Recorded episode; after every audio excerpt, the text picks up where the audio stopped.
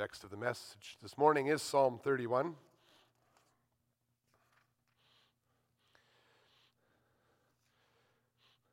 Beloved Church of our Lord and Savior Jesus Christ, anyone else feel exhausted in their spirits about the times that we are living in? Many of us in our own congregation have suffered in a most serious way from the most recent virus that is causing destruction around the world or from the pre- restrictions that are presently in place. And to make things worse, with facts flying back and forth from so many different sources, the times are so unusual that it's becoming difficult to even know what is really happening and where to turn to find explanations that are not influenced by one force or another. The pressure to make immediate decisions in an ever changing situation and the cry of our hearts to do what is right have given rise to a new level of stress among the citizens of our country that tends to make us quite impatient with different views.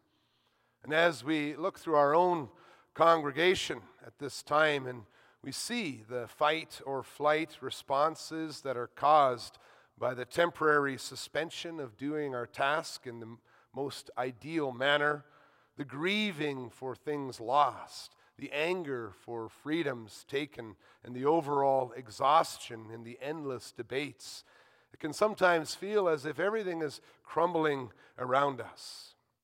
Now, Psalm 31 helps us to step back from everything because it reminds us again of the big picture and shows us in that big picture that our times are not outside God's control. When we find ourselves getting caught up in all the debates, we can remember that at the end of the day, it really is just a storm in a teacup, and the teacup is under the control of another, of God. And when we understand this, we are also able to appreciate what the prophet says in Isaiah 26, verse 3. Now, read that. It says there, You keep him in perfect peace, whose mind is stayed on you because he trusts in you.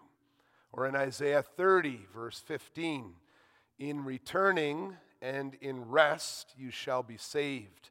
In quietness, and in trust shall be your strength.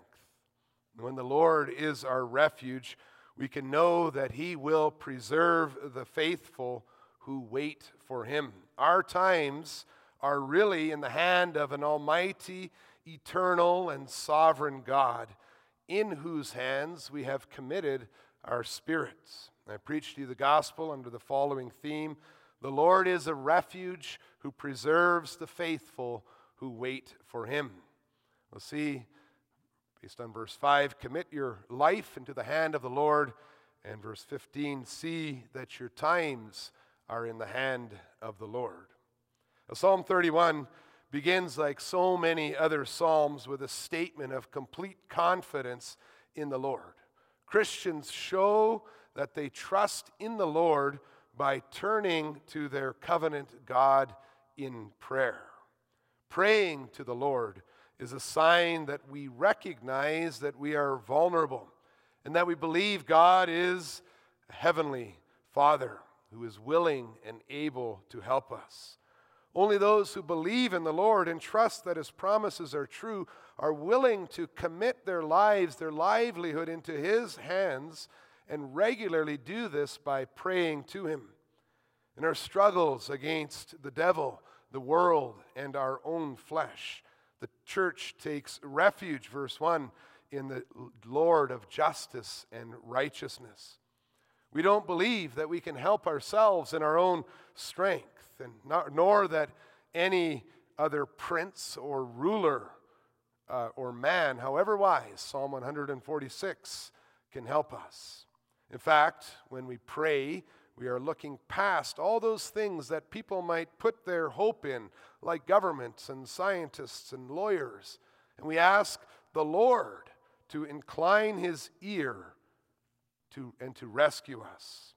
We ask the Lord to display that He is our rock of refuge and our strong fortress. Verses 2 and 3, we ask Him to lead and guide and save us for His name's sake, for the sake of His name and reputation.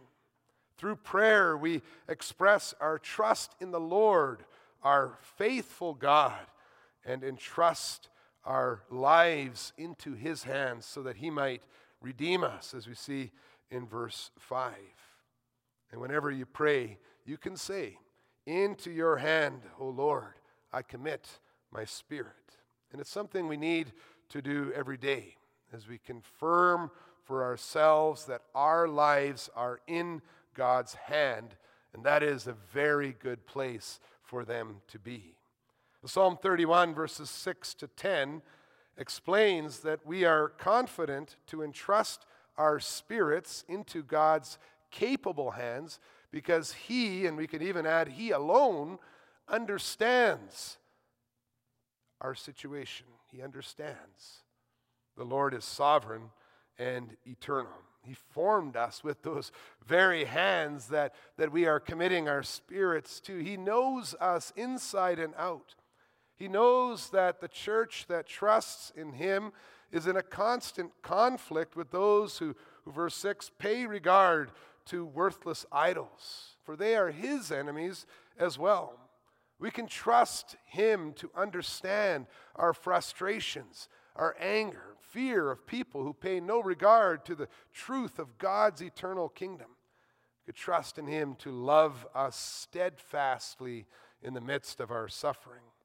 We rejoice in the fact that the Lord in heaven has seen our affliction, that He knows the distress of our soul. Look at verse 7.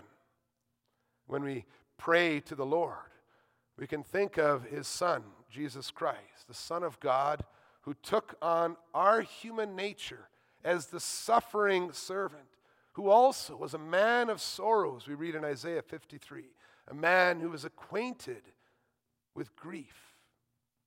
And we are glad that God sent his Son because when he did this, he shows us that he understands that it is our iniquity, our sins, and our rebellion that cause misery, that hinder our joy and our worship. When we suffer, we tend to immediately point to others, to blame them as the cause of our suffering. But God makes it very clear in the sending of His Son and even in this psalm that the real problem lies in the hearts of every one of us. It's not just what others have done that make our life difficult, but we are grieving, we are sighing, we are losing our strength, like you can see in verses 9 and 10, because of our iniquity because of our sinful choices, our ungodly way of treating those around us, and our own iniquity that is so harmful to others, so offensive to the God who created us. We rejoice that Jesus, that we rejoice that the Lord understands this. He saw the effects of the fall into sin. He sent his Savior to atone for our sins. And when our Lord Jesus came, he, he wept for the city who had so hardened in sin and rebellion that they rejected their very Savior. Jesus wept over a dead friend. He saw the effects of the fall into sin. He understood, he understands what we need. And so, in the midst of suffering, we, we rejoice. We are, we are glad. Verse 7 In the steadfast love of the Lord, who reminds us, as we read in Hebrews 4, verse 15, we do not have a high priest who is unable to sympathize with our weaknesses, but one who in every respect has been tempted as we are, yet without sin. In Christ, there is forgiveness of our sins. And so, with Hebrews 4, verse 16, we draw near with confidence to the throne of grace that we may receive mercy and find grace to help in time of need, in times of distress, in danger, and death. Commit your lives into the hands of the Lord Almighty. Remember your Lord Jesus Christ. While dying on the cross, he cried out with a, with a loud voice and he said, Father, into your hands I commit my spirit. Jesus Christ entrusted his real human spirit that departed from his body into his heavenly Father's hands, and he did this for us and, and in our place. With these words, Christ not only announced that he was really dying, but he also showed that he was not afraid because he knew that after the hellish agony, he would be with his Father forever. He showed perfect faith for us, and he also showed us the blessings that we have in him.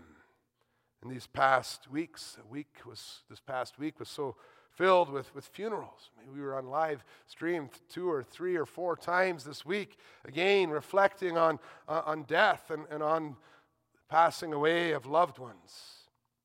Christ showed us the blessings that we have in Him. The words that our Lord Jesus cried out from that cross were taken from Psalm 31, verse 5. Into your hands I commit your spirit. That, that those are also the words that were used by, by Jewish children in their nighttime prayers.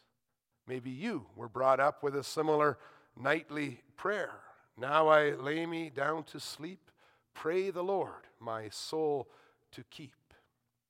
It's striking that this children's nighttime prayer can be used when we are on our deathbeds too. When you believe that death is, is a doorway because of Christ's work, that your soul will immediately pass through this doorway on its way to be with your Father in heaven. The committing of your spirit into the Father's hand before death is not so very different from committing your spirit into His hand before you go to sleep every night. For, like your own personal life, with all its joys and with all its hardships, also, your times are in the hand of the Lord. We see that our times are in the hand of the Lord. As you read through Psalm 31, and there's a big description of, of the times that the church finds itself in, it, we see that it resonates with Christians around the world, not only back then, but also today. But before we take time to consider the times we are living in, we need to be clear that we look at our times in their context. Before we list all the, the problems and the challenges we face, we say, My times, this, this list of a description of my times, they are in your hand. My times are in the hand of the Lord, in whose hand we have also committed our spirits. Comparing verse 5 with 14. Before we look sideways and, and around us, we first look up to our God and we see that His hand is not just holding us, but He is holding us together with the entire universe in our, in our day. Nothing happens by chance, nothing that happens is outside of His control. We begin with trust in the Lord. We commit our spirit into His hand, and from there we see that everything that happens is also in His hand. And what happens when we see that our times are in the hand of the Lord? Well, rather than imagine that every kind of suffering and illness and disease or other hardship is, is from the devil and, and evil, we will see immediately that, that the Lord cannot be removed from the picture at any time in our life. Sometimes we act as if God has lost control of something, as if he said, Oops, shouldn't have let that man become the leader. Or we act as if God hasn't noticed something in the world and now he's looking inquisitively at, at our times as he's thinking, How did that disease get there? When we fail to recognize God's hand underneath our times, it can also happen that we imagine that we are the only people of our day who can rescue civilization as we know it, as if God needs our help to protect his church. Sometimes we even think that all suffering is, is evil and that things are out of control unless we have an easy and comfortable life. And that's why Psalm 31 is such an important prayer for, for the church. It's a, an important, humble prayer for the church. You see, brothers and sisters, our times are really in God's hand.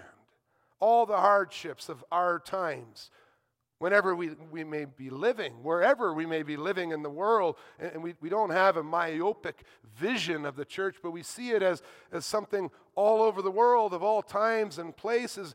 All hardships are not outside of his control. Trusting in the Lord, we pray in verse 15 rescue from the hand of my enemies and my perse- persecutors. And we know that God can. When we face situations described in verses 11 to 13, when, when neighbors on our street or, or co-workers avoid us or, or cancel us from their lives like, like a, a corpse in the grave or a broken pot on the ground because they dislike our stance on the Bible or salvation or human life or the way that God created the world, we can know that none of these things are outside of God's hand. When people scheme to take the life of a Christian, like the Jewish leaders plotted to kill Jesus for raising Lazarus from the dead, or even like Psalm 2, when, when kings and governments conspire together against Christ and his church, as we see in so many socialist, communist, and holy war minded leaders and countries around the world, we can also see all these so called powers are like puny specks of dust in the mighty hand of God. Like the church through all ages in, in the war against this father of lies, the devil. Also, our times continue to be filled with lying lips, insolent speech, as we see in verses 17 and 18 insolent words that are spoken with pride and contempt against the righteous. And yet, when we see the big picture, we can remain calm because we know while many rulers and governments and oppressors and Christ haters are, are coming and going throughout the ages and different places in the world, God remains the same. His hand remains steady. And we pray for the rescue from the hand of enemies and persecutors by turning to the hand of God that is so much more powerful, so much more controlling. We know that He sees what is happening in His hand, and that if He sends us into these trials, He is doing it for our good. Whether that be to call us to repentance, to, to humble us, to refine us, or, or to strengthen us. And so instead of, of fear and discontent and anger shock, these emotions that we're all struggling with in these days, we can pray in the midst of hardships, asking the one who holds our times in his hand to allow us to experience Aaron's blessing so that his face shines upon his servants and he saves us in his steadfast love. Our times are in God's hand. He stored up, it's verses 19 and 20. He, he stored up abundant goodness for those whom he has stored in his shelter from the strife of tongues. He sent his Son in the sight of the children of mankind, covering his people with the presence so that the plots of man will never succeed in destroying his church. Brothers and sisters, Psalm 31 reminds us again to trust in the Lord with all our heart, to find comfort in His sovereign power, to rejoice in His steadfastness, His, his love, for He will preserve the faithful. And as we look at the conclusion of the psalm, verses 21 and, and following, it, it brings us to this resounding conclusion with the illustration of a man who's trapped in a besieged city. A besieged city means that, that the people, the citizens of the city, have an army around them, an army that's blocking them in. The person in a besieged city is cut off from the outside world, cut off from food, cut off from the temple cut off from traveling to be with friends, but he was never cut off from the Lord's sight. He didn't feel like it. If you read it, you could see that. He didn't feel like God was near to him. He felt alarmed. He, he pled for, for mercy and help, and, and he even said, I am cut off from your sight. But the Lord heard the voice of his prayers. He always hears because our lives are in his hand, together with the times that we are living in. And the relief of this revelation from God in Psalm 31 leads us to shout out, even from the besieged city Blessed be the Lord, for he has wondrously shown his steadfast love to us. The steadfast love of God allows us to count our blessings, even in the hardest times. For those who commit their spirit into his, his hands, who commit their lives into his hands, are never out of his sight. All you, his saints, were called. Love the Lord for he is truly on your side. He preserves the faithful, but abundantly repays the one who acts in pride. That's verse 23. And, brothers and sisters, sometimes we feel like we are in a besieged city. Sometimes we are in a besieged city. It can happen that we suffer from those who hate God, or that we can see the devil persecuting his church. We can find ourselves trapped in, in our sins or in our addictive situations, and, and we have this urgent need of help. We cry out to the Lord. We might have a chronic illness or a fatal disease, or know that we might die any moment. Hardships and suffering can sometimes make it feel like we are cut off from God's sight and we feel alarmed. But if you are among those who turn to God in your alarm, if you commit your spirit to the Lord, if you entrust your well being into His hand through heartfelt prayer, you can yet rejoice. Rejoice in the knowledge that He will preserve your life so that you might res- remain in His hand through death to glory. Trust in the Lord, says Psalm 31, says the Holy Spirit. Trust in the Lord and wait for Him. Wait for Him. Even though the hand of the Lord, who, who holds all our times, is always with us, we are called to be watchful and patient, for He will preserve the faithful. The end of Psalm, Psalm 31 reminds us of the sermon we heard last week on James 5, verses 7 to 11.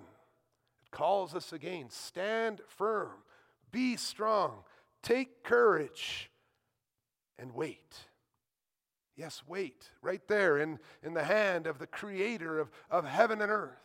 Wait through the most difficult times as you, as you see them happening all, all, all right there in, in, in his hand around you. Be strong and take courage. For the Lord's promise is sure. He will preserve the faithful who wait for him, even as we see the coming of the Lord is approaching. Amen. We'll now sing a psalm also referred to in the message, which is Psalm 146, stanzas 2 and 3. Again, Spirit calls us not to put our trust in ourselves or in any person, but in the Lord. And those who do that are very blessed. Psalm 40, 146, stanzas 2 and 3.